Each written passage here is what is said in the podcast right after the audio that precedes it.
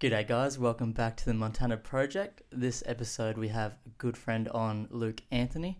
We speak a bit of business, a bit of fitness, and a bit of Aussie slang. So, hopefully, you enjoy it. Remember to rate and follow.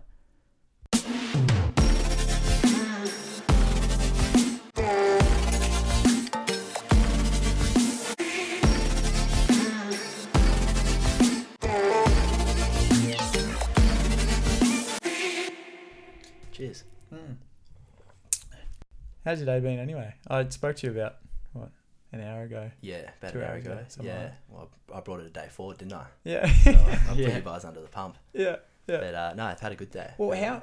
Sorry, how did that go down? Because I thought you had the other the other Yeah. job. Well, it's been pretty crazy time. Yeah. So last week, uh, or the, for the last sort of couple of weeks, I've been figuring out, I guess, my next steps, what I want to do career wise. Mm. Um, and at the start of the week, I had two options: one here and one in New Zealand. Mm. Um, and pretty much every day, I changed my mind, and I thought I was going to do the other one. Mm. And then, so Thursday night, I think I'm, I don't know when I spoke to you last, but definitely Thursday night, I was definitely staying and definitely going to do the Gold Coast option. Mhm. And then Friday, um, sort of, I got more details of the New Zealand one and again, changed my mind and locked it in and signed the contract. And yeah, I'm off to, uh, off to New Zealand. So Yeah, yeah, that's when I made that decision. Well, we'll definitely touch on it in a minute. But first of all, who is Luke Anthony? Tell us a bit about yourself. Big a- big question, but yeah. Well, tell us um like where'd you grow up? Yeah. Um, so grew up in Tassie. So spent the first 18 years of my life um, in Tasmania. Pretty pretty standard sort of growing up. Um, it was pretty cool. I lived we lived out in a small suburb called Relbia and had 18 acres to play on. So Mhm. Um, I grew up with two brothers, which was uh, like a, yeah always you know a lot of fun and plenty of activities. So we had motorbikes. You know, we'd climb trees. Um, we'd be running around, kicking the soccer ball, skateboarding. You know, doing things as as young kids should. So um, yeah, had an awesome growing up sort of upbringing in uh, Tasmania. Um, you know, really into my sport. Um, did okay at school. Knew probably I was going to go to university. Didn't really think about too many other options. Just thought that's the way it would, way it would go. So um, decided at the end of year twelve I wanted to go move to the Gold Coast um, to study or at Griffith University. And then, um, yeah, so I've been here for eight years now. So I had a four year degree, stayed on campus for a couple of years, which was really fun Yeah. and uh, and then yeah, sort of I I started in Southport, and I've just moved further and further south down the coast as, as I've stayed here. So yeah, I've been here for I think this is my eighth year now. Living living on Uni Village must be unreal because like I've spoken to the boys. I know like when Amy was there at the same time, I was pretty much letting them know how like fun it looked, and I was like, it's pretty much like school is continued all the way through. Yeah, genuinely. and everyone and like there's always someone that can like is keen to drink with you, no matter if it's a, like a Tuesday night or whatever. There's something yeah, on. and all the all the uni nights are the random nights, so it is Mm. always like a, a Monday night they'll do a special at a, at a certain club in Surfers. So Yeah. like all the university students will be out on a Monday night and when no one else is. So Yeah. it's always the most random nights when like people are like you know in in bed early, ready to go to work and wear out the party, Yeah. which is pretty funny. So That was a great regret that I had was because I went to uni on Griffith, so I just didn't stay on campus and I barely even Yeah. lived the uni life. Yeah. Pretty much just worked. Well, that, that Came was into what the was. class here and there, and then went home. Yeah, I think the availability of having stuff online, like when you're like, oh yeah, I can just watch, watch the lecture online or whatever. But yeah, seeing that sort of stuff was pretty cool. And then all the all the events that the the, the um what were they called the The the, RAs and stuff. Oh yeah, the RAs held. So Yeah. on, yeah, the on campus events. Yeah, um, yeah, they were they were awesome. So there was they were all pretty much there were a few throughout the year, um, but they were all pretty much surrounded around O Week. Mm. Um, and then they also had like a um, a ball each year, and then they also did something for race day. And the race day event was probably the best one of the year. Yeah. That, that's that, and that's where like a lot of other people that aren't on campus come in as well. Yeah, so yeah. yeah, you um, experience yeah, you start early in the day, and you've got like a, a drink package which never ends. Yeah. And um, even though the beers are warm, but yeah, it's it's one of the best events. You pretty much don't see a horse all day, but you seem to have a good time. There's races here. yeah, seriously. And somehow you've got to bet on them, but you've never seen a seen a race, so yeah, it's good fun. Do you know when you're going to uni, like obviously coming up from another state? Do you know who's going to be in your room? And like, do you know anyone Nah, prior to nah, that, you don't you at all. So you, and you choose. Um, shit, it's a, it's a while ago now, so I can't even really remember the process. But I know you had to pick out of say like a, a one bedroom apartment, a three bedroom apartment, and a five bedroom apartment, say. Mm. Um, and the one bedrooms were like ridiculously priced for, Mm, for what they mm. were. So most people went into like a, a five bedroom apartment, and then it was just yeah, like a lottery. See who you Mm, ended up mm. with. I still remember the first day, sort of walking through the door, and then like as soon as you walked in, there was the couch, and there was this some guy like half naked on the couch, and he was just sprawled out, and I was with my dad. I'm, I'm like, shit, this is my roommate. this is gonna be interesting. yeah. How's it? How's it go? Because like you're relatively clean and that sort of thing. How do you how do you deal with that? Do you just sort of Yeah, definitely. sacrifice some? Yeah, I couldn't be there now. That's for sure. Really? I had um, yeah, I was there for two years. Yeah. and the and the second year definitely dragged on. But um, no, it's, it's good fun. You're sort of in that time where you don't really care about maybe those sort of things as much, and Mm. and they're like really basic sort of setups. Like the kitchen is um, so easy to clean. Like it's all concrete. Like it's pretty much made for parties and, and Yeah. making a mess. So, um, but yeah, definitely, especially living with five people you don't know, like. It's yeah, it's challenging after after a while, if, if especially if you don't get along well. So yeah, I know. That's, I think like when you get older, roommates get more and more challenging. yeah, yeah, definitely. Once you once you've had your own space and that sort of thing as well. Yeah. Well, did you have any favorite memories? Like obviously there's a lot of parties and stuff. Probably probably a lot of memories you can't actually out. remember. But yeah, yeah. was there any stuff? There's a lot I probably it- shouldn't bring on air either. who was the one? Someone broke their ankle. Was that you? Was that someone else? uh, that was someone else. Yeah, yeah. So there was a guy that jumped off the second or third story at a party and Oh, yeah broke their ankle. But um, I always wonder what, like what goes through your head to actually be like, yeah, yeah, this will actually this will be good. This will yeah, be yeah, fun. this, yeah, this will end out well. Yeah, this, yeah, yeah, this will always end up well. yeah. Uh, honestly, I don't think too much was going through yeah that guy's head. But um, Yeah. Nah, in saying that, I know I was touching on before about the roommates, but yeah, I'd met so many like legendary people at, like going there, so it was such a good experience to, to live with the people that I live with. I was I was really lucky, and even um, the people that were just staying there as well. Like it was awesome, such a good Mm. experience to meet people. But my favorite memories, um, yeah, it's a tough one. There's, I mean, early days was like there because you're going out. When I first got there, we were going out four times a week, like Yeah. which is yeah. just crazy. Like that, I can't even imagine trying to do that now. So Yeah. I feel like we were making crazy memories like four times every week. Is it- So, Yeah. Coming up from Tassie as well, like, is it a big step up because there's a lot more people? yeah, definitely. Sort of? Especially yeah. from from Launceston, like yeah, more people um, and just completely different li- like Mm. lifestyle and nightlife. Mm. Um, so Every chick that's out's not your cousin. yeah. yeah. Oh, no comment. But yeah, so no, it was it was awesome. Um, definitely when I first came up here, it's funny like how your perspective and mindset mindset sort of changes over time. But when I first come up here, I was like, oh, how good surfers, Yeah, how good surfers yeah. paradise. But um, And you look at it now. yeah, yeah, like, sort of "Oh, looking down. Well, I haven't been, I haven't been like into surfers for for ages, but um, not saying I wouldn't, but um, but yeah, I haven't been there for a, for a long, long time, and I'm pretty happy to keep it that way for now. Yeah, But yeah. um, yeah, favorite memories would be mainly those events. Like the my first O week was incredible because I had um, I was up. Who I think it was three people from Tassie came up with me. Um, so it was sort of like just experiencing this whole new world um, with three like good friends. Um, with everything that came along with it, so that, that were probably like the best memories. And then, uh, yeah, Griffith Race Day. That was a that's all. They're always crackers. Yeah, yeah. Now I heard uh, there was a rumor at some stage that there was a fight club on top of the car park. Is that true? I think this might have been pre me because I, I, I was hearing these rumors as well. Yeah. Yeah, I, I don't know. Oh, yeah, I'm, I'm skeptical. I'm skeptical, Yeah, I but remember. I'd like to leave the rumor sort of alive.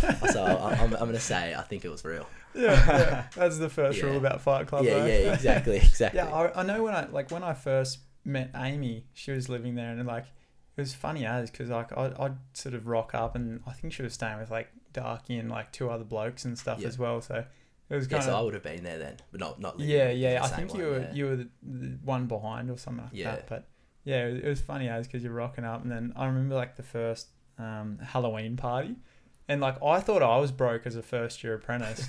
And then I had someone come up to me and ask me for like two dollar coin at like No at the bar. It was it was um oh I probably shouldn't name him, but yeah, yeah. One, one of one of the other If they're doing that, they one- deserve to be. yeah, one of the other rooms. But I was like, oh yeah, sweet, like it's all good. I'll, I'll help you out, sort of thing. And then um yeah, I got told afterwards, and they're like, no, no, he's loaded. He's just stingy. as." So I was Oh, like, oh. I'm- I'm- it's funny. I've got a few like names running through my mind, so I think I could have yeah, guessed that yeah. maybe. So what did you Wait. study at uni? um, so I studied a bachelor of business and a bachelor of commerce, majoring in management and accounting. Yeah. Yeah, Yeah. so four years. Um, I don't know. Uni's like it's a weird one. It's I, I, I never really like I definitely don't look back on it and go, geez, that was worthwhile. Mm. Yeah. I definitely don't. Yeah, like it, I, I feel, and this is what I try to tell people now is like you learn everything that you need on the job. Doesn't matter what job you're going into. Like I, I know there's certain professions that you need, um, you know, a degree for, which I think are really important. Maybe like medicine or Mm. law or those kind of things. But um, yeah, there's a lot of jobs that have university university degrees that I don't know, are just a bit of a waste of time and a waste of money in my eyes. Do a lot of companies just disregard you completely unless you can show them that you have that degree? Like, is that the initial? Yeah, step? definitely, definitely, Yeah. and, that, and that's what it's there for, I think, and that's what a lot of people say. It's it's for that piece of paper that you get, you know, Mm. after the three or four years. Mm. Yeah, which is your, I guess, your ticket, you know, into the like into the doorway. So to Yeah, get into those opportunities. What was your one, Corey? What is, what's your actual degree? Uh, mine was a commerce as Commerce. well. Yeah. So, how, what do you define commerce as? Like, how, how's it differ from business? It's yeah, no, it's pretty much the same. You It's, guys don't sort know? of like- yeah, yeah, yeah. Good question. just sounded a bit better. yeah, seriously, I think that's why a lot of people do it. It definitely seems. I don't know if I should say this, but it definitely seems like a step up on business. yeah. So for the business people out there, I did business as well, so I'm not hating on that side, but um, yeah, it's. I think I, I I can't remember exactly, but it was definitely like accounting, finance, um, economics, and something else was commerce, and then Yeah. there was like management, uh, marketing, um, entrepreneurship, and a whole range of others that were that were business. So they were sort of split up that way, Yeah. Right. Yeah. Right. but I couldn't give you the exact definition. No, I knew that. I wasn't even sure. I'm just like, yeah. Uh, it sounds like something I want to do. And now I'm stuck here. yeah. what yeah. did you major? I did financial planning. Oh, nice, major, nice. And you're it working in that now. Tax, yeah. Oh, epic. Yep, yep. So yeah, been doing that for the last couple of years. Yeah, nice. How's it going? Good. Stressful. That's good, yeah, far out. Has it changed in the current market with like obviously COVID and all that sort of stuff as well? But Uh, has it affected it or like? yeah, it's more of you become like a psychologist for clients. Like Oh, I don't really? deal with clients because I need to still do like another exam, an Mm. ethics exam. Mm. Um, but from what I've seen, it's more of just like you're a psychologist, now, like and you're just keeping people happy when the market was first at that crash. Yeah, Yeah. absolutely. Like, because people want to sell it, and then obviously, Panic. yeah, they take all their losses, and then Yeah. the market recovered fully, pretty much. So a lot of it was just trying to explain to people, yeah, it's gonna be okay. yeah, just, yeah, just settle it settle will down. get there. Like that was most of the calls. Um, but other than that, yeah, it's been fine. It's more of just like you got the Royal ha- um, Hayne Commission, Yeah, who's just made it so much more compliant. yeah. Yeah, I remember yeah, like they changed it completely, didn't it, a few years back? yeah, where Yeah. you did just like the amount of work to be able to actually provide advice ten for like ten times what what it is what it Mm. used to be. So it's like, like, a the lot of like certificates required and yeah, stuff and like all, that. both certificates, but also just like the the evidence that you have to provide for why you're giving that piece of advice to that Oh, client. really? You have to have it, you know, very tight. Yeah, Yeah. right, right. Yeah, because one of the segments that we were considering is like not financial advice for this, and like things that we're interested in in investing and all that sort of stuff. And we're like, oh, I don't know how that'll go with me. yeah, yeah, it's, Yeah, a, it's yeah. a tricky, it's a, tri- it's a tricky one. Yeah, I'll just inside trading or whatever. Yeah. I know though, Sports like bet. when you, when when you Corey first started out, like you were dealing with lots of money at a time, and it sort of made me think about how like lar- a lot of large businesses operate with. I wouldn't say underpaid, but like young people starting out. Like look at McDonald's, like one of the biggest companies in the world, and majority of people that work there are like thirteen year old like acne ridden kids sort of thing. And it's like yeah, a lot of a lot of companies when you start looking into that, it's like they they have so many young people that are just not really qualified, but they kind of just learn on the job. Yeah, well, that's when I first started the old job because we are dealing with high net worth people. Mm. I just remember trying to place a trade for somebody and just looking at this like few hundred thousand, like I don't even know if I'm doing. Like I'm scared I'm gonna screw this up somewhere, and just get absolutely roasted for it. Yeah, so I it's- had like check it ten times. Just, yeah, Yeah, I'll be at checking it. that number over and over yeah. again. You're like, yeah, that's the right na- amount of zeros. Yeah, I think so. Yeah. It's funny how doubt can creep in once like the stakes are higher, and you just you're still checking such a simple task that you would have done every other time. Yeah, you've probably done it like a thousand times, Yeah. but Yeah. yeah, you double. Yeah, it's crazy how that works, isn't it? Yeah. So went straight out of uni, what did you do? So what? So I had a couple of different jobs while I was at uni. I Mm. um, when I first got up here, I was lifeguarding at Wet and Wild, Yeah. Nice. um, which was good fun. Um, I was it was it was the idea of it was more fun than what it actually was. Actually, there was actually especially on the wave pool. Like if you had to guard the wave pool, which there- there's usually probably about six people, so three on each side every time. Um, and because you get the, like the, the, the, the wave goes flat, so Mm. it's very easy to swim in. It's Mm. pretty shallow all the way out to the end, and then it, there's a siren that goes, and it's like a warning. It's like the waves are coming on, and when the waves come on, it comes up to like a meter to two meters up the back, Mm. and they're sort of rolling. So people get in a lot of trouble because they're they're out the back and they think, oh, how good's this? You know, it's flat, I can touch, like I'm fine, and they're you know not very confident swimmers. And then as soon as the wave pool comes on, like the lifeguards start to freak out because it's like, shit, here we go, we're about to jump in. So I reckon I, I jumped in probably. Yeah, two or three times a shift. Really? Yeah. See, I would the wave I would, yeah, I would have thought that you wouldn't have gone in much. Just nah, on the other like on the other rides and stuff, you, you don't really you're not doing heaps. But yeah, the wave pool is always the one where you're like, shit, I need to focus now. Yeah, yeah, right. yeah, and then so yeah, worked there for a year, and then decided I needed to give up my lifeguarding career. Um, and I was like, and I don't know why, I don't know what even know what I was thinking at the time, but like, yeah, I'm gonna go in and do retail. so I went into City Beach, but it wasn't just any City Beach; it was the outlet store at Harbour Town. Yeah, yeah, yeah. So, um, so that was pretty hectic. yeah. um, funny, a few, few funny stories there. Definitely chased out a few people trying to um, that have that have been stealing, Yeah. and, and then yeah, I was gonna realizing the beeper's going off, and you're running, you know, halfway down Harbour Town trying trying to catch Yeah. them, um, which is Yeah, funny. So I, I worked at the Helensvale one. I reckon I was oh, whatever the youngest you could be, like thirteen and nine months or whatever it is. And yeah, I remember being a thirteen year old kid, and for some reason they put me on like women's bikinis at the front of the store and, and on the That door. And I was like, Yeah. I was like, yeah, and I was like, I was checking bags and stuff, and I was like, I don't know why they want me at the door asking. And you get kids that like would walk out, and when I said kids, it was the same same Yeah. age as you, and then you'd like get people that you'd go to school or uni with coming through, and yeah, exactly right. No, it surprised me how often it happened. It actually, yeah, it really Mm. surprised me. We used to play a trick on like each other when we were working. So you know the soft tags, Yep. they're yep. like those little sticky tags, yeah. So we'd like put them on the back of someone's shirt or whatever, and then and then and when they go to like leave for lunch or leave for a shift or something, it'd just all be beeping, and then they'd be like searching everywhere, couldn't find it. classic stitch up. yeah, being Uh, being um, paid for our time and doing a lot of work clearly. Yeah, clearly, clearly. Yeah, so I was, I was there. Um, probably not too surprisingly, only for a bit under a year, so I wasn't there for too long. And then I was like, right, I need to, I need to grow up now. So enough with these jobs. Um, need to get a real job. So I went um, into an accounting firm. So I just um, got my resume, went door knocking around Southport to every accounting firm, and just tried to get a, a meeting with the, the boss. And um, a couple hit me back, which was good. So I started at one in one of the larger ones in Southport, and I was there. So that was I was probably halfway through my degree then. Um, so for the last two years of my degree, I did probably three days working there, and then when I finished, I just went into full time. So I was quite lucky. I didn't have to do that sort of graduate stress of trying to find a uh, a graduate program or a full time job or those kind of things because I just already had one. So yeah, it worked out quite well. But I think I sort of realized probably a, a year after that that that wasn't really what I wanted to do. But Mm. yeah, no, it worked definitely was um, it worked out for the start.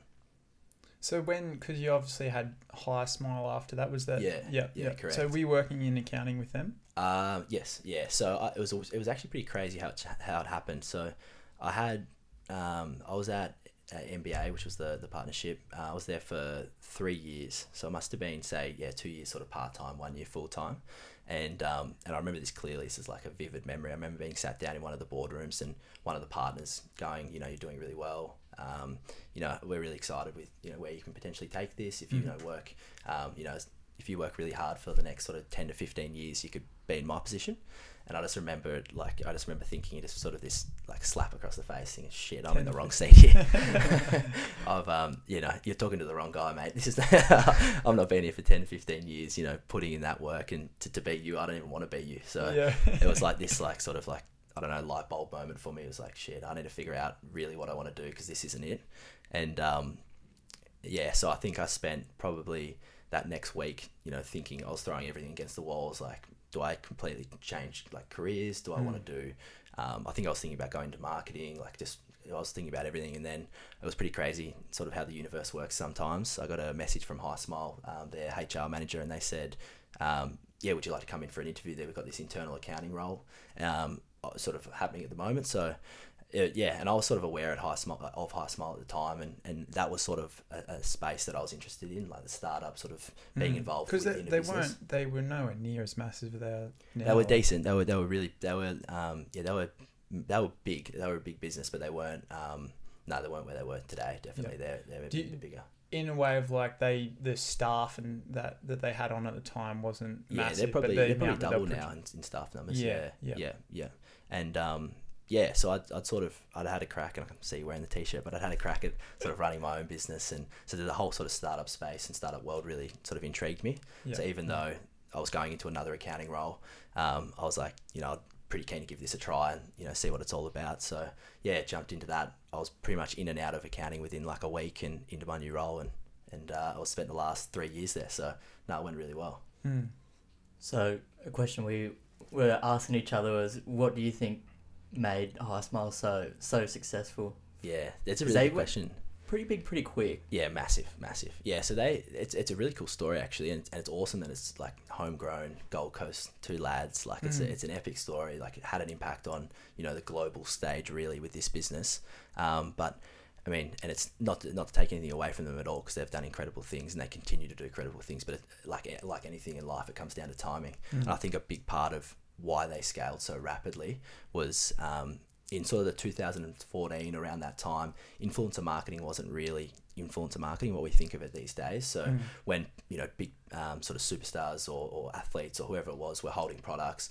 We're, we're a lot more savvy now. We sort of understand. Okay, there's probably a contract behind that. They're obviously getting paid to say that, um, and we probably don't trust them as much as, as we would have used to probably Mm, back in that mm, time. mm. So they and, and they were really quick onto it. So this is like the how sort of I guess um, forward thinking they are. Mm. Yeah, is that they recognised that and, and sort of went all in with all their chips. Um, and and and they did really well early. So they secured uh, the, like the likes of Conor McGregor, um, the Kardashians, Jenners, um, Ronaldo, like these Mm. big big people. Um, that that was repping HiSmile. So and that, that I guess that took them from being yeah like you know an Australian company to okay now now we're global and now we're huge in the US, we're huge in Mm. the UK, um, and we're growing like a legitimate business. And I think probably probably end of 2014 to say 2018, they like really capitalized on that. Then they put everything into it, and that's where they scaled from yeah zero to to many many many millions. So Mm. they've done really well. seeing such a successful business and then seeing like the actual way they treat their employees and like getting to see behind the scenes to a certain degree of when you guys transferred offices down to Burleigh. Like that was a really cool facility. Like you guys had like a gym and a cafe. And, Yeah, it's epic. So, so when I started, we were in the yeah the Mermaid office, Mhm. um, which was which is still an awesome office. It was it was really good, but it was very very like startup vibes. It was Mm.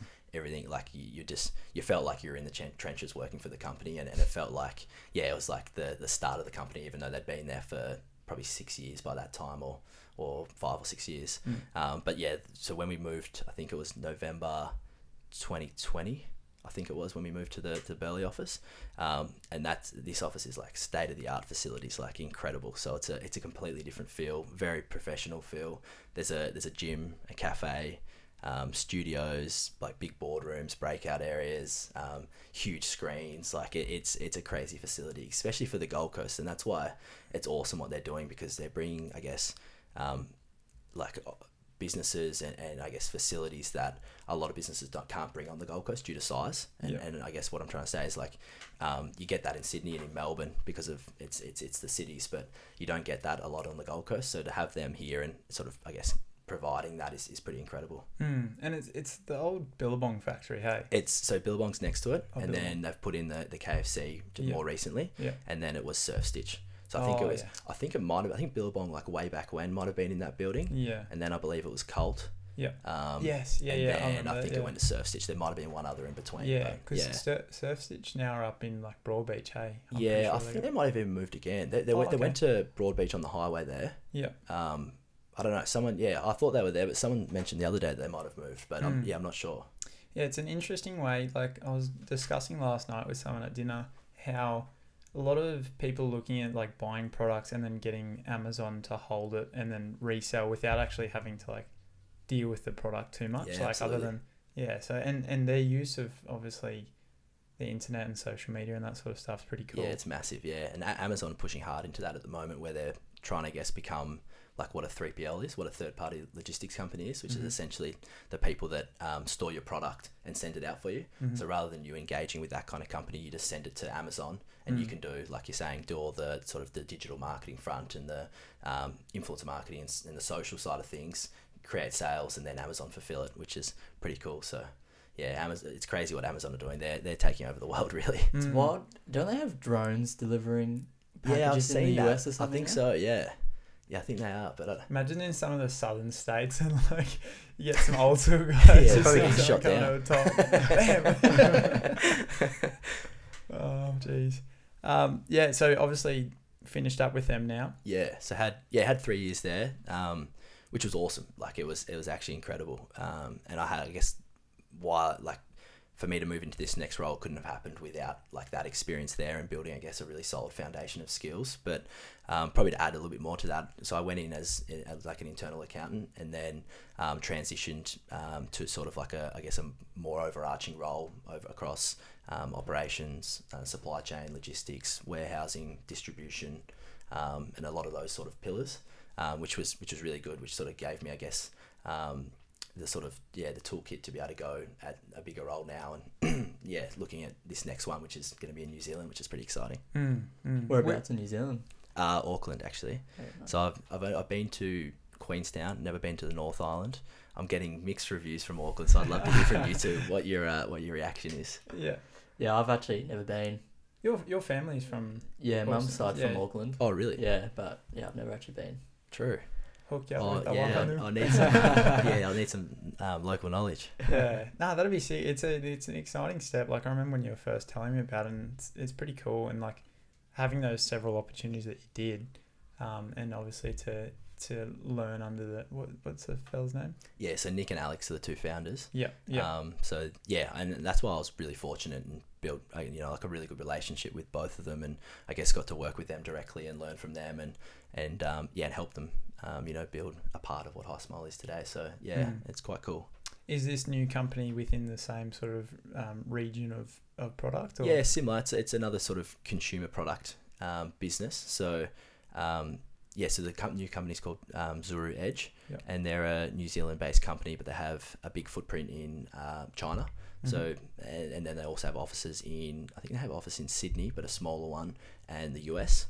Um, and they, so Zuru Edge is a, I guess what, what they call like a house of brands or an umbrella of brands. So there's 10 brands under the one, um, sort of the one name, Zuru Edge. Mhm. Um, and I guess what their sort of strengths are is new product development uh, because they, they have multiple brands, but then also their distribution network is, is global. So they're in sort of, uh, I guess, distribution outlets like Walmart, Costco, um, you know, the biggest sort of retailers in the UK, Europe, and then also in, like, say, Coles in Australia and so forth. So um, they're sort of trying to rival, I guess, a lot of those older brands, um, which make up like the the P and Gs of the world and Unilevers of the world. So Mhm.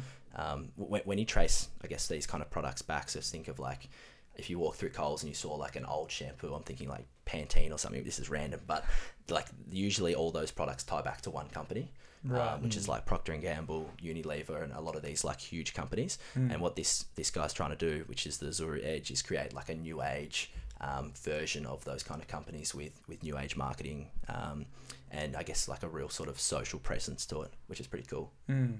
Being able to utilize like different companies for their, their benefit, and Yeah. obviously, if you have somewhere in Europe and, and it's established, then you can distribute quite easily Yeah. versus having to create in Australia and ship over and all that sort Absolutely, absolutely. Yeah, so that's probably the most exciting part is just um, my role will be working over sort of multiple brands, but then not only multiple brands, it's multiple markets, so there could be travel involved. And I guess you're really understanding how, say, this New Zealand company is creating products, but then they're selling it all over the world. So Mm. sort of breaking that down is, is going to be quite exciting.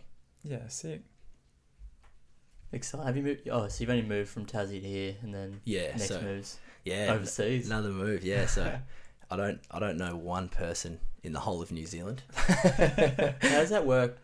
Do you need a visa if No, you're going over? Like a No, working so visa um. I think Australian residents, you just yeah, you, You you do like the card that you have to do when you're on the plane, like that travel card or whatever, and that's just your right of entry, and you can work as you like. I wonder what they, they consider like Aussies coming over because obviously there's a, there's a large portion of Kiwis coming over to Australia and that Mm. sort of thing, and you you get the stigmas of like the scaffolders and all that sort of stuff. I wonder what it's like an Aussie coming over. Yeah, it's in, it will be interesting. Hey, yeah, I, I don't know. I'm, I'm I'm keen to see people's reactions when I do start speaking. Like, when I'm in a cafe and I, I don't know, I'll drop some like Aussie slang or something. I'm just keen to see what people's reactions Yeah. You think they'll love it as much as US loves? Uh, nah, I don't Aussies? reckon. It's- I it's can only hope. Nah. it's a strange one. Like, yeah, because you hear it day to day, you don't really pick up on it. But then if you went somewhere like that, and then it's not really the most flattering accent. Like, Australia. Ours? yeah, Yeah, nah, yeah, nah. yeah, nah, Yeah, nah, yeah, nah, yeah. yeah, all the colloquial language that we have. Like we were talking about the other day, um, just like strange sayings. Like we're not not here to fuck spiders and that sort of thing. Like that's a ripper. you say you say that to someone. do you know that's funny you say that actually because the, the my second last interview so I had I think about six interviews for this role yeah, and the second last one was, was one of the, the probably higher people up and he was talking about the process of getting it finalized so because I'd gotten through pretty much to the end and he said he, he dropped that saying he said look we're not here to fuck spiders so we'll, we'll get this process pretty quickly but I couldn't I couldn't help myself but laugh I thought oh that's made it over the ditch Yeah.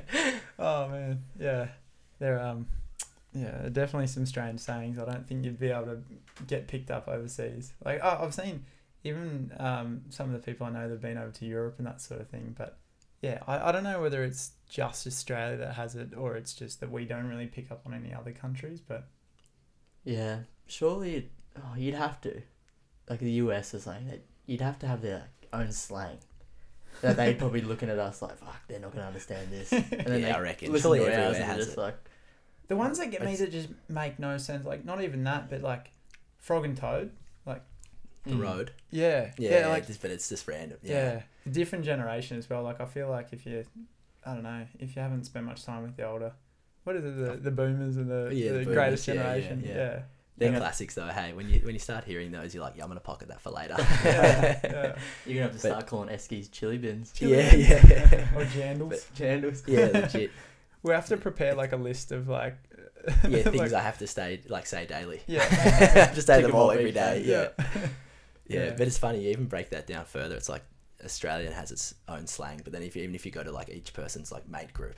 It's like Mm. I swear, some of my mates we have like our own language within like each language, so it's crazy when you even Yeah. break it down again. I think anywhere where it's like isolated to a certain extent has their own like Yeah. slang, which is pretty, which is pretty funny. I notice as well, especially with our friend group, like words will get picked up by someone, and then they start getting used like overused. Point in case, yeah. elite.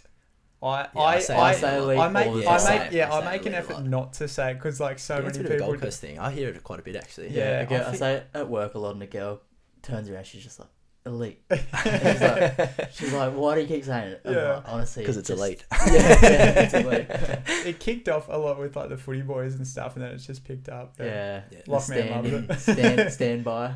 That gets yeah, yeah, overused. stand by, standing, yeah, yeah. Yeah, we, we what made me think of that is because when I left HiSmile, like we had a fair few of like sayings, like legit was one. Whenever someone says something, it's like yeah, legit or hundred percent. yeah, That's a I get I say that way too much. So it's, yeah, Didn't that it's funny. legit come from um that video? The kid, he's like legitness. Do you remember? Oh yeah, I had seen that. Yeah, yeah. that's He's like, that was legitness.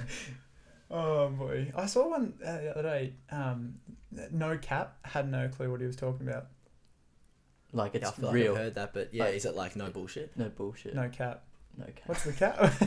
this, pod, this podcast, no cap, bro. Yeah, no cap. um, obviously, taking on this job with zero uh, is it going to be a challenge for you and that sort of thing. Now, on the topic of challenges, um, in regards to your training, and, and fortunately with your old um, your old facility at HiSmile, you had the gym and that sort of thing, and then you guys started getting into running groups and that, and then you kicked off for uh, the four x four challenge. Do you Yeah, want to elaborate on that? You're pretty happy with your uh, challenge segue there, weren't you? Oh, yeah, well, he was- I'll was scramble- sort of- I'll he had a big- scramble- he had a I'll big- scramble a little bit. grid Yeah. after that. Um, yeah, the four x four. Um, well, you you know a lot about it as well. You guys doing it. No, Ours we, we we went half, it. There's Yeah, plenty of time to do the Well, second like, half. What is it? Um, and Yeah. why did you want to do it? Um, yeah, it's a good question, and I can't really exactly remember the exact moment we were like, "This is what we wanted to do." But I, I remember us being so there was three of us at work. So uh, my boss or old boss Nick, um, and then my good mate and my roommate Jed. Um, I think we were just talking about challenges in general and sort of getting excited one lunch, and we were just you know talking about like all these things that people have been doing, um, sort of more physical sort of challenges. And um, and I remember it was funny. We're just like we got so amped talking about this over like a 10 minute lunch that we're like like effort let's just go for a run right now Yeah. we're like we've got 20 minutes left at lunch let's just go for a run and he's like right we're gonna run Oh, I think actually, I think how it happened is um, back at the time, and this is sort of like a friend through a friend, but um, Mitch Orville, which I'm not sure, he, he did the 4x4 with us, but Mhm. um, he was running 3K every day for, I think he did over a year. Mhm. And he, um, so he, he was running that. So I think we were watching the 3Ks, like on his, say, on his stories um, that lunchtime. And we're like, bugger, it, we're going to do 3K and we're going to go as hard as we can and we're going to try and beat his last time. so it was just a whole heap of like competitive juices. And then um, we came back from that and I think we were like on this runner's high. And, and, and at, at that time, I'd been reading a book called um, Living with a Seal, which is actually, it'd be a recommended one for, for you guys for sure, which is a guy named Jesse Itzler, which I think I was having a conversation with you the Yeah, other on morning the about him. Wednesday, yeah. But he, um, I guess he's been involved with a heap of different businesses, but he's also into like ultra styled um, sort of events. So he, I, th- I think he was doing, and I, I, I, this could be incorrect, but he was doing one of the biggest sort of baddest races, and there's one called Badwater in um, the US, which is like in the desert. I think it's like 200 miles, so it's like a Mm. huge race. And I think Jesse was doing it as a team. So he was, and this is like in the book. So he was doing this race as a team, and then he noticed this guy, and he this guy was running by himself, didn't have a team, barely stopped. When he stopped, he had like dry biscuits and just kept going. like this guy was like a maniac. He's like, and this Jesse bloke was like, I need to meet him. So this is before, and this is before Goggins was even Goggins. So this is like 2008. So Jesse went up to him and, and met who was at the time David Goggins, and when he was probably more in like his SEAL style training, um, and he said to him like. I, I need you to live with me for thir- like for a month. I need you to. I want you to train me. I want you to follow me around, and I, I want to learn more about you. So that's what the book's about, and, and it sort of goes through that whole stories. But um, one of the the challenges that um, Goggins uh, does for for Jesse Itzler is this four by four um, times forty eight, which is four miles every four hours for forty eight hours. So it's um, all through the night. So you, you get up, so you pick your start time, um, and four miles. I think we converted it to Six six and and a a half half, yeah, k's, which yeah. is just over. But um, so we did better than Goggins. But but yeah, so you see, we start. I think when we started, um, it was yeah Nick, Jed, and Mitch and myself, um, and I think we started say four p.m. on a Mm. Monday, and then every four hours after that, you were doing six and a half. So eight p.m., midnight, four a.m., eight a.m., and so forth. And you guys, days. you guys were doing it during, like, you're still working and everything. Yeah, yeah. So we, I think, I think, thinking about it, I think when we had that lunchtime run was say the last Friday, uh, sorry, the Friday before, and then we're like, righto, we're doing it Monday, let's roll. so we're like, I think we had things on that weekend. We're like, we're not going to do it over the week. We're not going to waste our weekend. Yeah. so, so we, um, yeah, we started Monday, and then so we sort of timed it, and, and obviously, lucky our boss was doing it with us, so we had a bit- little bit of leeway there. Yeah. But um, yeah, so we had we, we started say we did our instead of doing the eight a.m. one, we might have done it at like say seven or seven thirty. So we were done by um, eight to start working, and then we did it at the midday one at lunchtime, and then Mm. the one um, just after sort of four thirty for the for the one. So we sort of worked in between those those slots. Mm. Yeah, but um, it was yeah, it was full on. It's tough, hey. Like I found the hardest part. eh, We we only did the twenty four hours, by the way. we didn't do a Yeah. full forty eight. I think we did. So it's it's twelve runs all up, and we did seven. Yeah, you so did just over ju- half, Yeah, remember. just, Just over. over, yeah. Yeah. I just found it getting back into it. Like you do one run, sit down for the next three hours, and then trying to just get the legs moving Mm. for the next run. Yeah, that's it. it it's it's just relentless. Like One- it really is. One of the battles as well is like, if you if you stay awake and in between it, so like the four to the eight, obviously we're all having fun. You've only just run six and a half k. You're like, yeah, this is gonna be easy. Like I remember even when we took off, we we were aiming to do six minute k's just to cruise, and then It's we like- started yeah. getting into. it, I was like, oh man. Like we, we can it. yeah, this is almost walking. Like we could we could pick up the speed a little bit, and then everyone because they're excited started taking off, and then I checked my watch and we're doing like four and a half. So I'm like, oh yeah, yeah, yeah. It was just that little bit of like just someone could say something, you'd be quiet for a few k's, and then Mm. someone just says some little remark, and you're like feel a heap better. Eh? Like, Yeah, "Yeah, Dill's, he was the man that." with that. So Dylan, our friend, he rode. Um, I, I think he had he ran the first one and ran the last one, but he rode every single other one. Like woke up at midnight, woke Oh, up at four a.m. Yeah, like, and we were running through the park at like like yeah whatever it was four a.m. or something like that, and we're pretty wrecked. And this is only obviously on the first night of it, and you hear like. He was yelling out the same phrase from the back, and it was like, Yeah. like beautiful form, boys. Or something like that. and like it, just hearing that though, like the excitement that you get from hearing one of your mates just yelling something out, and like actually one of the one of the best ones as well.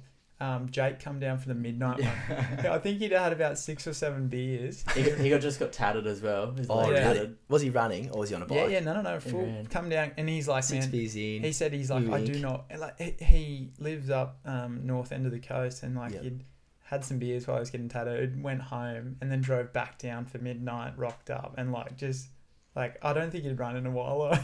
he, he was going good, and then we got to reckon the last K, and you could kind of just see his breathings change and stuff. Like, oh no! And then got past and turned around. He just hunched over the bush. Oh, on, no. the- on the midnight have one come as back well. up. Yeah. uh, like absolutely frothed it though. Like the excitement we had of seeing him rock up because we were just yeah walking out, and it's like it's like the slave walk. We're just all walking behind each other. And Yeah. you, you just. But It is was- genuinely like that though, isn't it? the, And the, the coolest thing I found was like the smallest glimmer of excitement. Like we walked out because it, it was really sick. We all stayed together at our place here, and we'd you'd walk out and you'd make eye contact and just have a giggle because like man, like why are we doing? yeah, yeah. What are we doing? I think I, I jumped in on your one. Yeah, um, on say the second day. So- yeah, one so- in the morning. Which which I can't remember. Yeah, yeah, it was, Yeah, the, yeah. it was the the um, four a.m. one. Oh, yeah, like, we had a few people involved, crew, actually, yeah. we? It was Yeah, like yeah, we had- um, yeah, like Meg Sutherland from the Jans Mega Run. Jans. Yeah, yeah, yeah. Dude, he's a he's a jet. Yeah, well, they're two weapons right there, so they, they definitely helped us Yeah. along the run for sure. What was it like getting? Because you guys finished up at Burleigh. What was it like the feeling of finishing? The last one, Mhm. complete, yeah. Or just for context, for people that haven't probably heard of this or done it before, it's I think it's seventy eight kilometers in four, uh, two days. Yeah, Yeah. seven. It's just under eighty k's. Yeah. Um, yeah, it was weird. It, I think we finished it for the four p.m. one. And um, it was funny. I think we were like, yeah, yeah, we'll go out for dinner after. We'll Yeah. celebrate and stuff. But so we got to the end, and um, as you can imagine, we it's it's a pretty crazy feeling. It's like I guess a big weight off your shoulder, like you've completed something, and it's cool to do it with people too.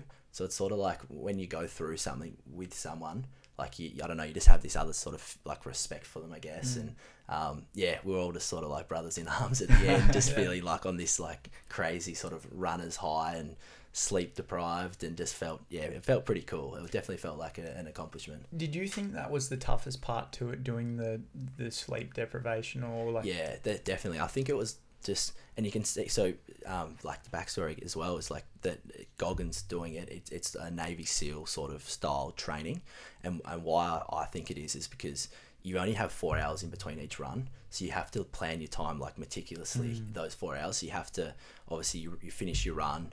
You have to cool down. Maybe Mm. you're stretching. Maybe you're refueling. Then you have to figure out, you know, your sleep. You have to then pack or, or make sure you're prepared for the, when you wake up. You've got your running gear there, um, and for whatever else you're doing after it. So you've only got like you think you've got four hours, but it's really say two hours of sleep yeah, because you're sort of doing things in those other hours. So yeah. I can imagine that's what it would be, quite sort of military styled. Mm. Um, but yeah, no, it was a the the feeling of finishing was definitely a good one, and yeah, it was incredible.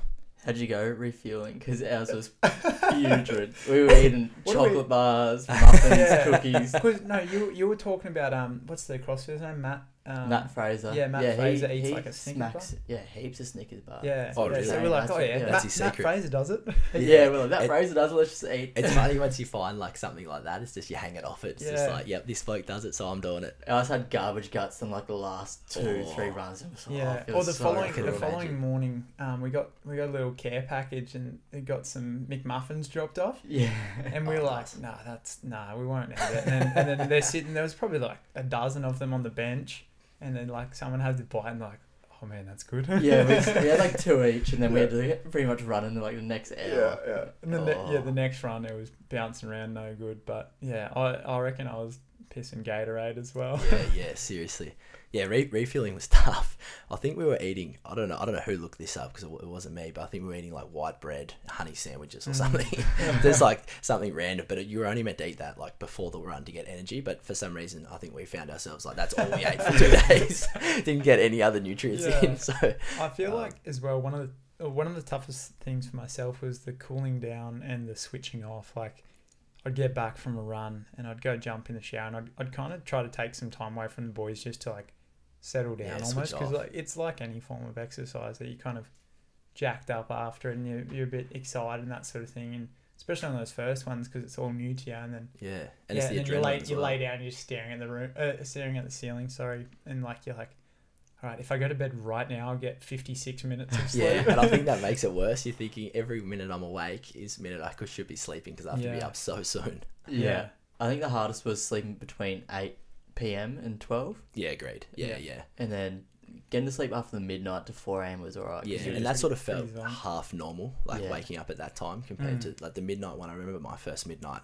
I was just, I must have been like, I don't know where the middle of your sleep is, like from a deepness level, but I was in the deepest spot. I think, like, I remember waking up and it just, I didn't feel awake for, until like the fourth kilometer.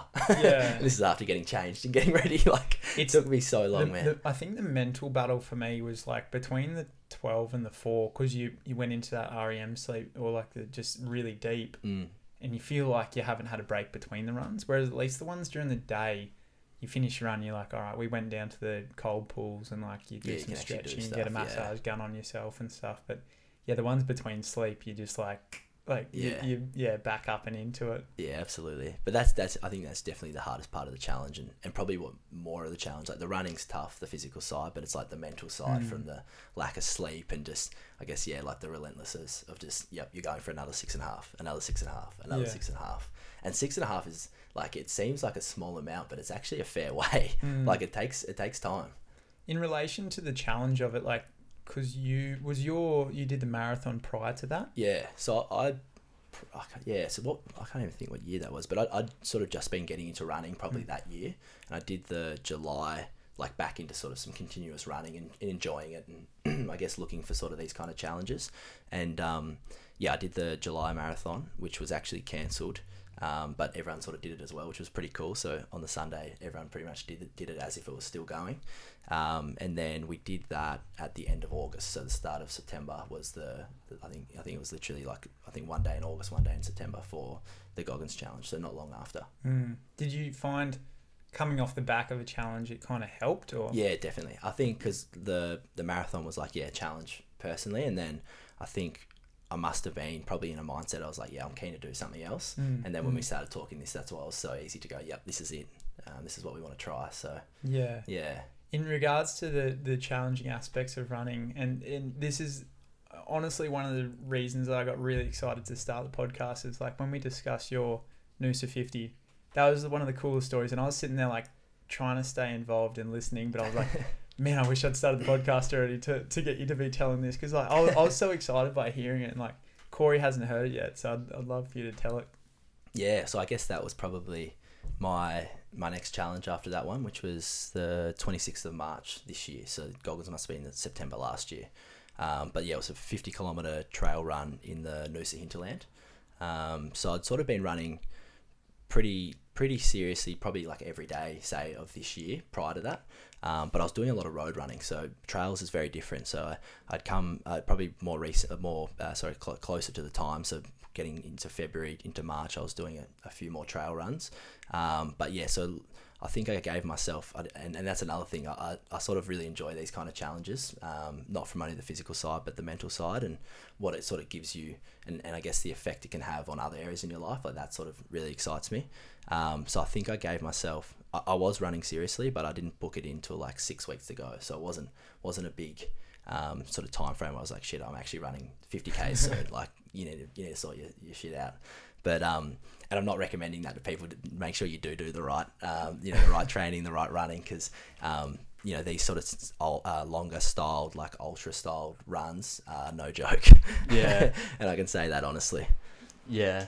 Do you find trail run different to road running just because you have to kind of focus a bit more Yeah. on how you're running and Absolutely. like the terrain you got to kind It's of worry different. about a bit? Yeah, no, seriously, it's exactly that. You're um, you're not only running so much slower just because the terrain's so different, but you're also focusing on every footstep. So it's pretty incredible because you can go into sort of like this meditative state where you're just so I guess in the now and focusing on every step, which is really cool. But the same side of that is, is it's quite draining. So over like you know long periods of time, um, you can sort of I guess you know lose concentration, and that's where things can go wrong in trail running. But um, yeah, it was definitely it was definitely my biggest challenge um, to date. For that's for sure. Mm. What's the breakdown of that? Like, how long does that take, and, and Yeah. at which stages were you finding it the, the toughest? Yeah, yeah, good question. Um, so was yeah, so I was in in Noosa. So I went up the the day before um, and sort of went to the start line and that kind of thing. And um, it's a it was a pretty big learning experience. It's, it's so for me, I, I did it in six hours, six and a half hours,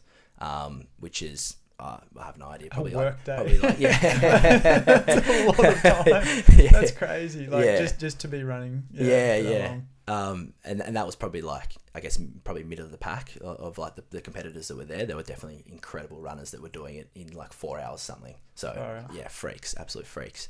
Um, and and that's pretty. It's, it's like there was such a diverse group of runners. So you'd think that you're running pretty much with someone the whole time, but the first few you definitely are. But you spread out pretty quickly, and you're pretty much by yourself, sort of in that hurt locker for for yeah, pretty much majority of the six and a half hours I was. So um, yeah, it was, it was a seven a.m. start. Um, yeah, so I, I sort of you have a, a pack, so you sort of prepare that the night before, where you have um, you're carrying your own water because there's I think say twenty k's between water stations, um, yeah, which is a long time. So um, you ha- I had um, sort of like salts in, in one, so like electrolytes, and then a big pack of water on the back, and then had um, like multiple gels, I think a banana and a few other sort of food things just to eat along the way.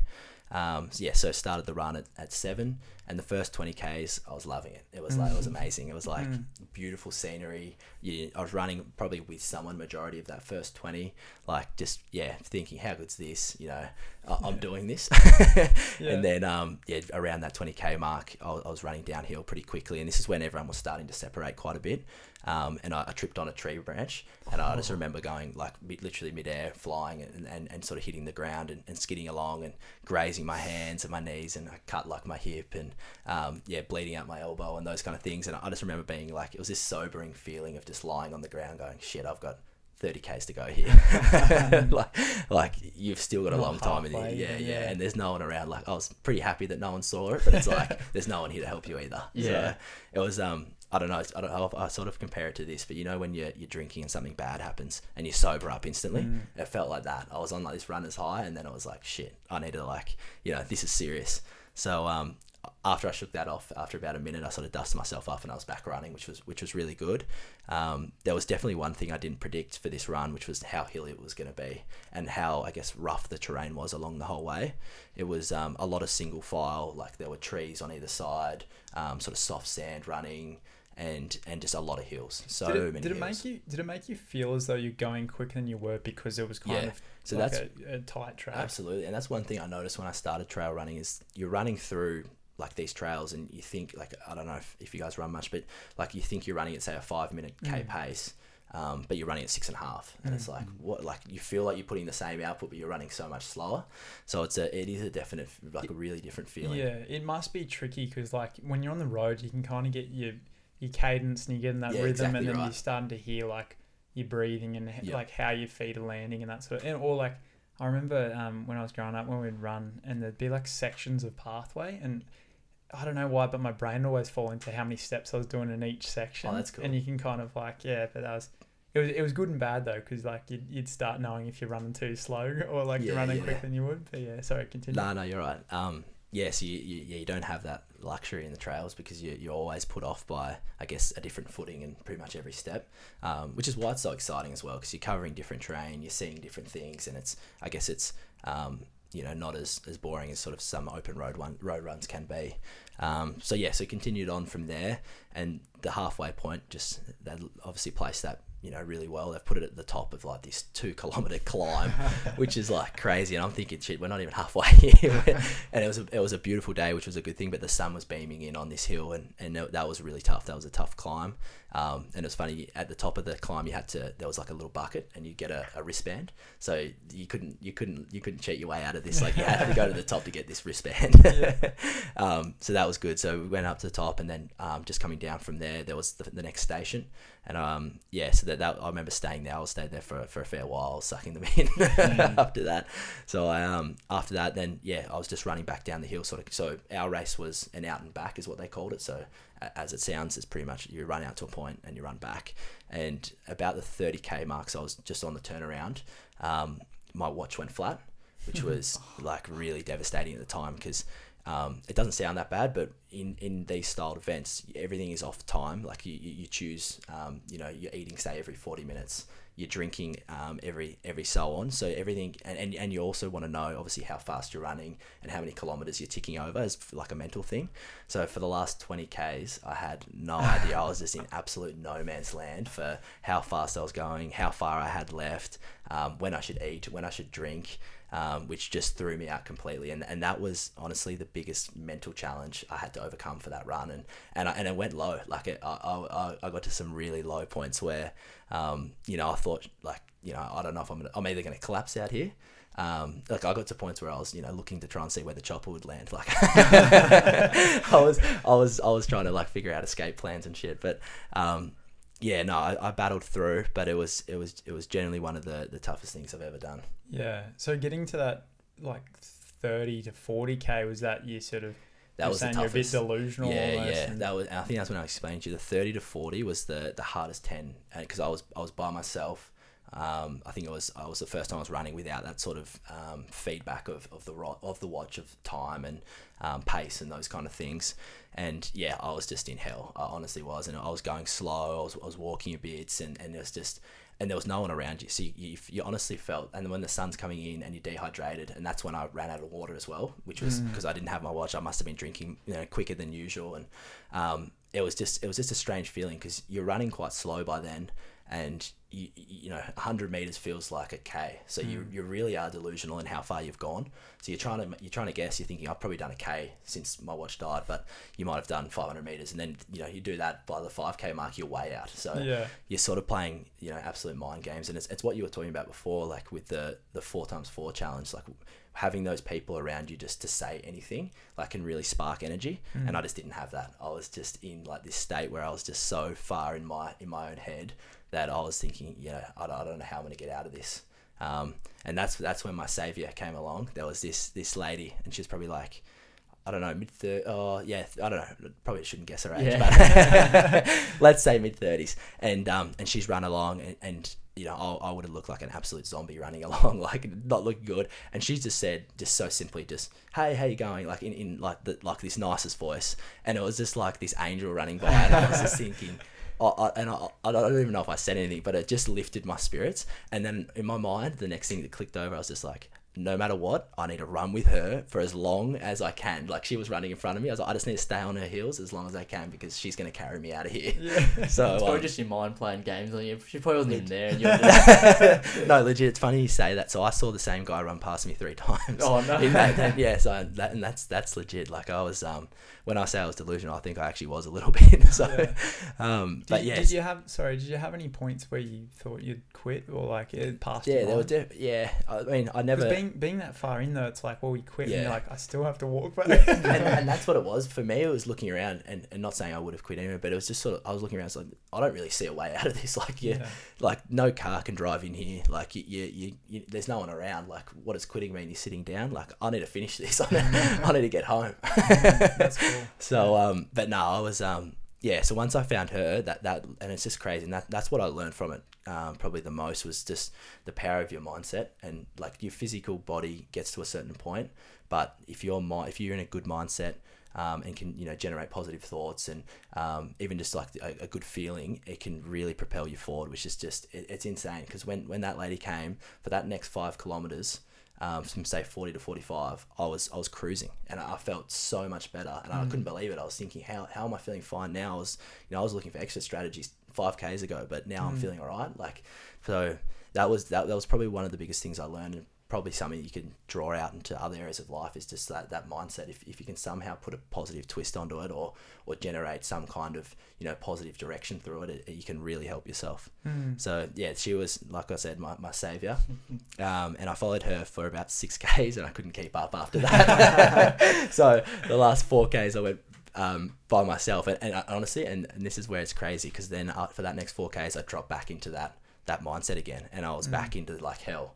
And it was just because she wasn't there, and just because I didn't have someone to like to pace with my run, or to be able to talk to, or say anything, or and, and I guess all those feelings of, of the pain that I was going through came back Mm. and um, and I, I haven't said this to too many people actually, but I got to the um because I didn't know how far to go. So that last four Ks, I know four K seems like nothing, but four Ks was like an eternity for me at that at that point. Mm. And I got to um, I, I didn't realize because I didn't know where I was, but at, at the at the time it was I think a K to go, and it was the first person I'd seen in so long, and he was a like a, a race marshal or or whatever you call them, and he was standing there and he, and he said, you know, well done, one K to go.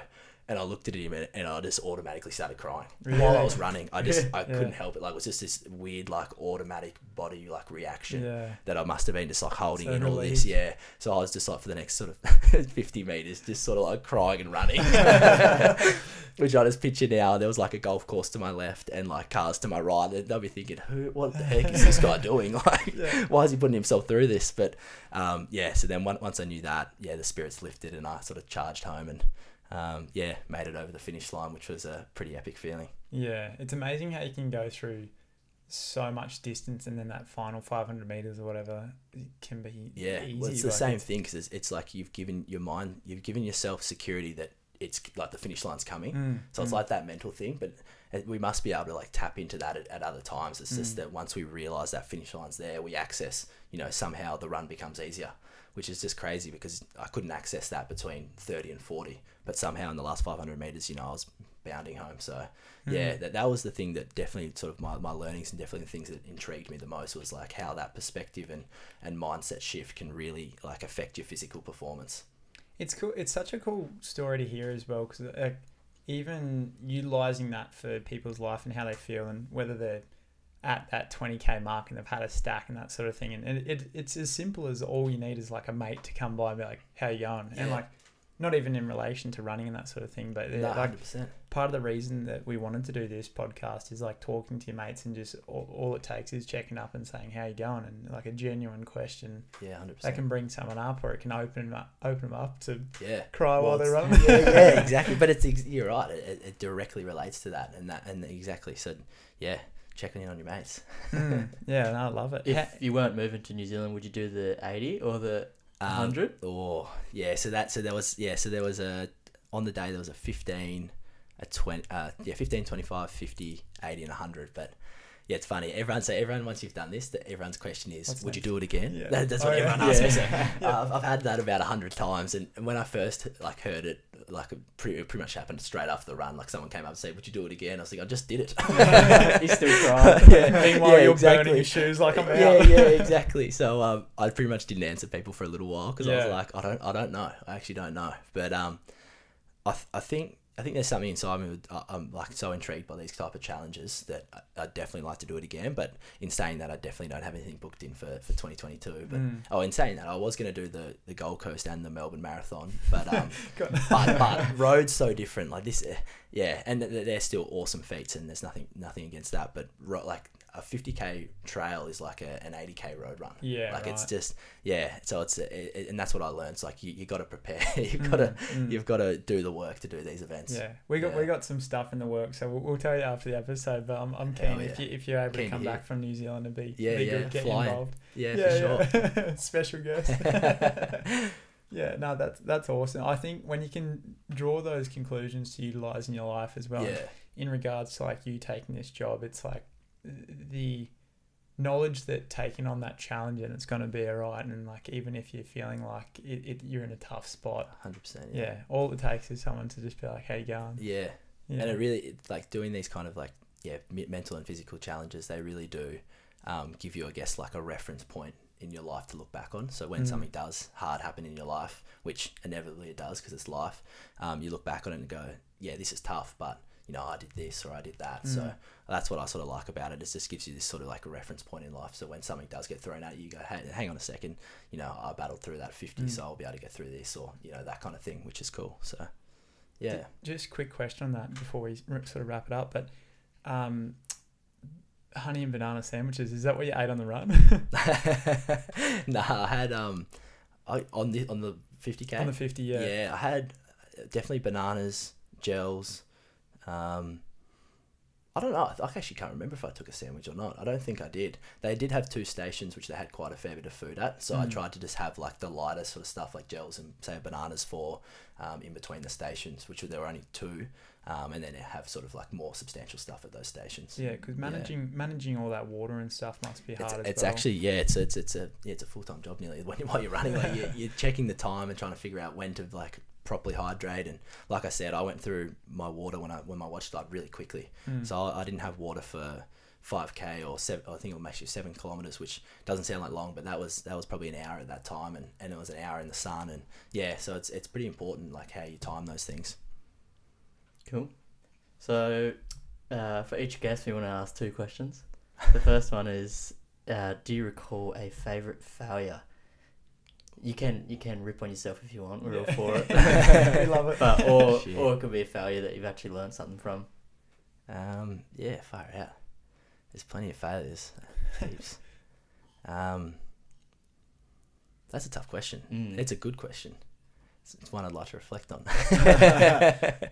no, I think I think one that I've learned from, and, and it's not necessarily a failure, but it's definitely like it, it's definitely like something that it was that so me being going into accounting and and you know going to doing a four year uni degree, coming out to be an accountant, and then sort of deciding that that wasn't it. Like that was sort of not me failing at it, but it definitely was a, a point in life where I was like, you know, you've done four years of uni to, to do this, and now you you get jumping out of it. So that was definitely a lot I learned from in, in that pivot and that change in, in direction.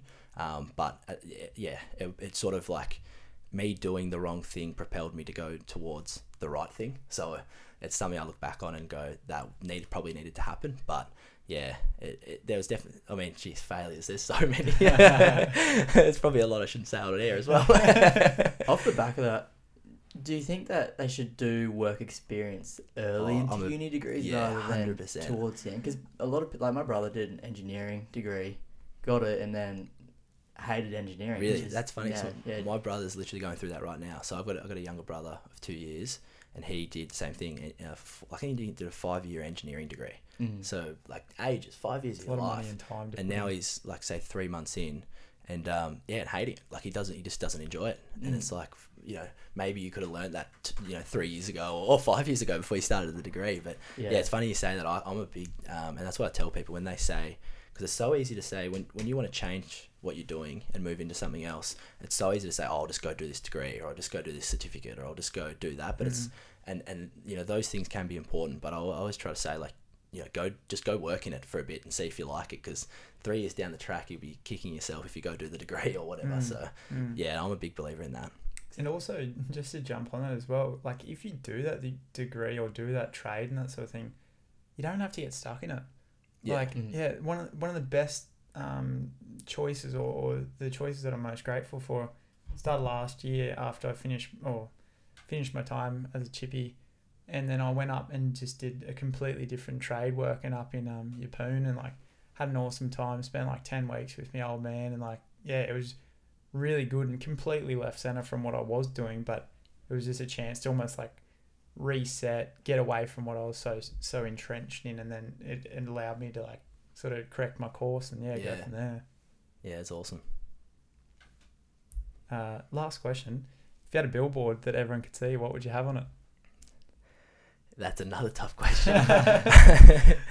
um, Surely it'd be something about Zuru now. No, yeah, yeah, nah, that's, that's I'll be putting the Montana project on it. nah, it's funny. You did send me that question before, so I had to have a think about it. Um, but I, I thought I was so I, I was at um I was at an event. I think I was speaking to you about this the other day. But I was, it was Hugh Van Cuylenburg. Have you have you heard of him before? No. So he's um he's wrote a couple of books, but one of them being the Resilience Project, which sort of actually aligns with I guess this podcast and what you were saying before. But he's um this guy named Hugh. He's worked with like heaps of um, sporting teams like AFL, NRL, um, the Australian cricket team, sort of on um, resilience, mental well-being, um, like sort of high performance um, psychology sort of strategies, those kind of things. And he does um, he does a, a stand-up event, so it's sort of like stand-up comedy, but he and he's quite humorous, but he ties in, I guess, all his st- strategies, learnings into like all um, the stories that he's had, and it's like this in- sort of incredible storytelling journey that he takes you on. It's really cool. But getting back to the billboard, I thought about it um, the other night, and he one of his slides because he went over and lived in India where um, he lived in this Indian village where there was not much at all. It was like you know poverty, people living in these mud huts. There was just nothing. Um, and uh, me seeing that at the time was just like this instant shift in perspective. So when you said that today, I'd instantly thought of that. I- I'd put a picture of something like that on the billboard. So when you're on your daily commute, you're thinking, oh, life's pretty average, or Mm, you know, yeah. far out, I have to go to work, or I wish you know there was no traffic. You'd look up at the billboard and go, shit, my life's pretty good actually. Yeah. You know, I, Having- I actually rate my life, and you know, I'm pretty lucky. So Yeah, having that gratitude's awesome. Hey, like we've um discussed it a couple of times uh, with that one percent club, Mm. and just once a day we just chuck in like three things we're grateful for, and yeah, it, it's really helped me lately. I Actually, I had a bunch of tools Yeah. nicked lately, and Yeah, I um, couldn't believe your response. Just quickly, your, your response. So I messaged him going like, I probably dropped a few f bombs. like, wait, what? Like, what do you mean? Like that sucks. And his your response was the most positive thing. Like, like I can't even think of what you said, but it was like, yeah, but you know, things could be worse or something like that. And I was like, I don't know, mate. Yeah, all your all your tools just got stolen. So Yeah, no, but oh, I, look, I, yeah, yeah, I, respect think that. If you if you're concerned about it after it's happened, you're just putting yourself through more pain. But No, for sure, for sure. yeah, it's um, yeah. Look, man, I, I had every other really important tool in my car still, and and still be able to utilize that on Monday when we get back to Yeah. work. So, yeah, if you if you can look to those things and like Absolutely. that billboard you have, like you sitting in traffic, but you're driving this nice car and, Exactly, and yeah, getting yeah. the opportunity to go make some money and stuff. Hundred percent, hundred percent. Yeah, yeah. but no, that's for sure. You'd really like this this guy because he talks a lot about that, and, and one of his strategies for so he has this um acronym called GEM, which Mhm. is G for great uh, gratitude, um, E for empathy, and M for mind, mindfulness. Mm. Um, and, and one of the things he says is like one of his strategies every day is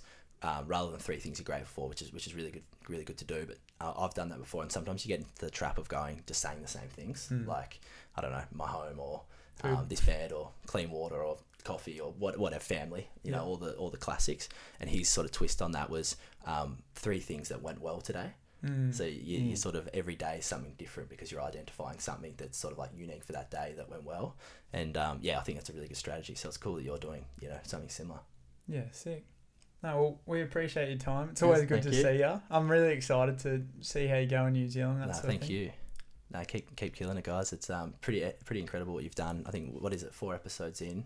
Yeah, You guys are in. serious naturals like that. no, seriously. When I when I heard the first one, I was like, wow, these guys sound good. Like, have they been a doing lot it of for a while? Yeah. Is it, what was the edit? The edit was a clap. yeah, yeah. like, oh, no, clap. yeah, we, we discovered the um the power of clapping in the process of editing. So it was oh just yeah, like yeah. each time, and for some reason we just found it so funny. So between segments, we've been looking at each other like ready Yeah. to clap. but- It's a lot easier definitely having a guest on though. You Yeah. can kind of Yeah. bounce off each other a bit better. Yeah, for sure. Whereas when it's yeah, just the two of us, you kind of thinking about what's Yeah, next, and yeah. like we've already talked about everything Especially- we've talked. especially a guest that you know as well. Like prior to actually clicking record tonight, we're setting up. We're like, what do you reckon about this? Yeah, What do yeah, yeah. And even even utilizing your phone to film. Yeah. No, it's awesome. Love it. I've actually actually I've got a question for you guys. Um, so say you've started the podcast in a year's time, everything goes perfectly. What what does it look like? What does the picture of the podcast world look like for you guys? You know, who are you interviewing? You know, are, is it your full time gig? Where would you love it to take it? Ooh, let's go up. I'd like to get involved with like a mental health charity where if we had some kind of income, whether it be merch or just whatever, have join them, get a bit of percentage go towards that. Um, but yeah, be keen to get on a few mental health people. That's Mm. epic. Yeah, that's sick. I think um, personal growth, just like as long as we're enjoying what we're doing and talking to some interesting people, like we're always going to be passionate and being passionate about something, you're going to be good at it. So, Yeah, or, for sure. or getting better at least. Yeah, look out. yeah, sick. I appreciate it. no, thanks guys. Thank you. And that's it for episode four. Thanks, guys, for sticking around if you're still here. We uh, greatly appreciate all the support. Um, if you're happy to jump on, rate and subscribe on Spotify and Apple Podcasts and um, share it around on Insta as well. We love yous. Cheers.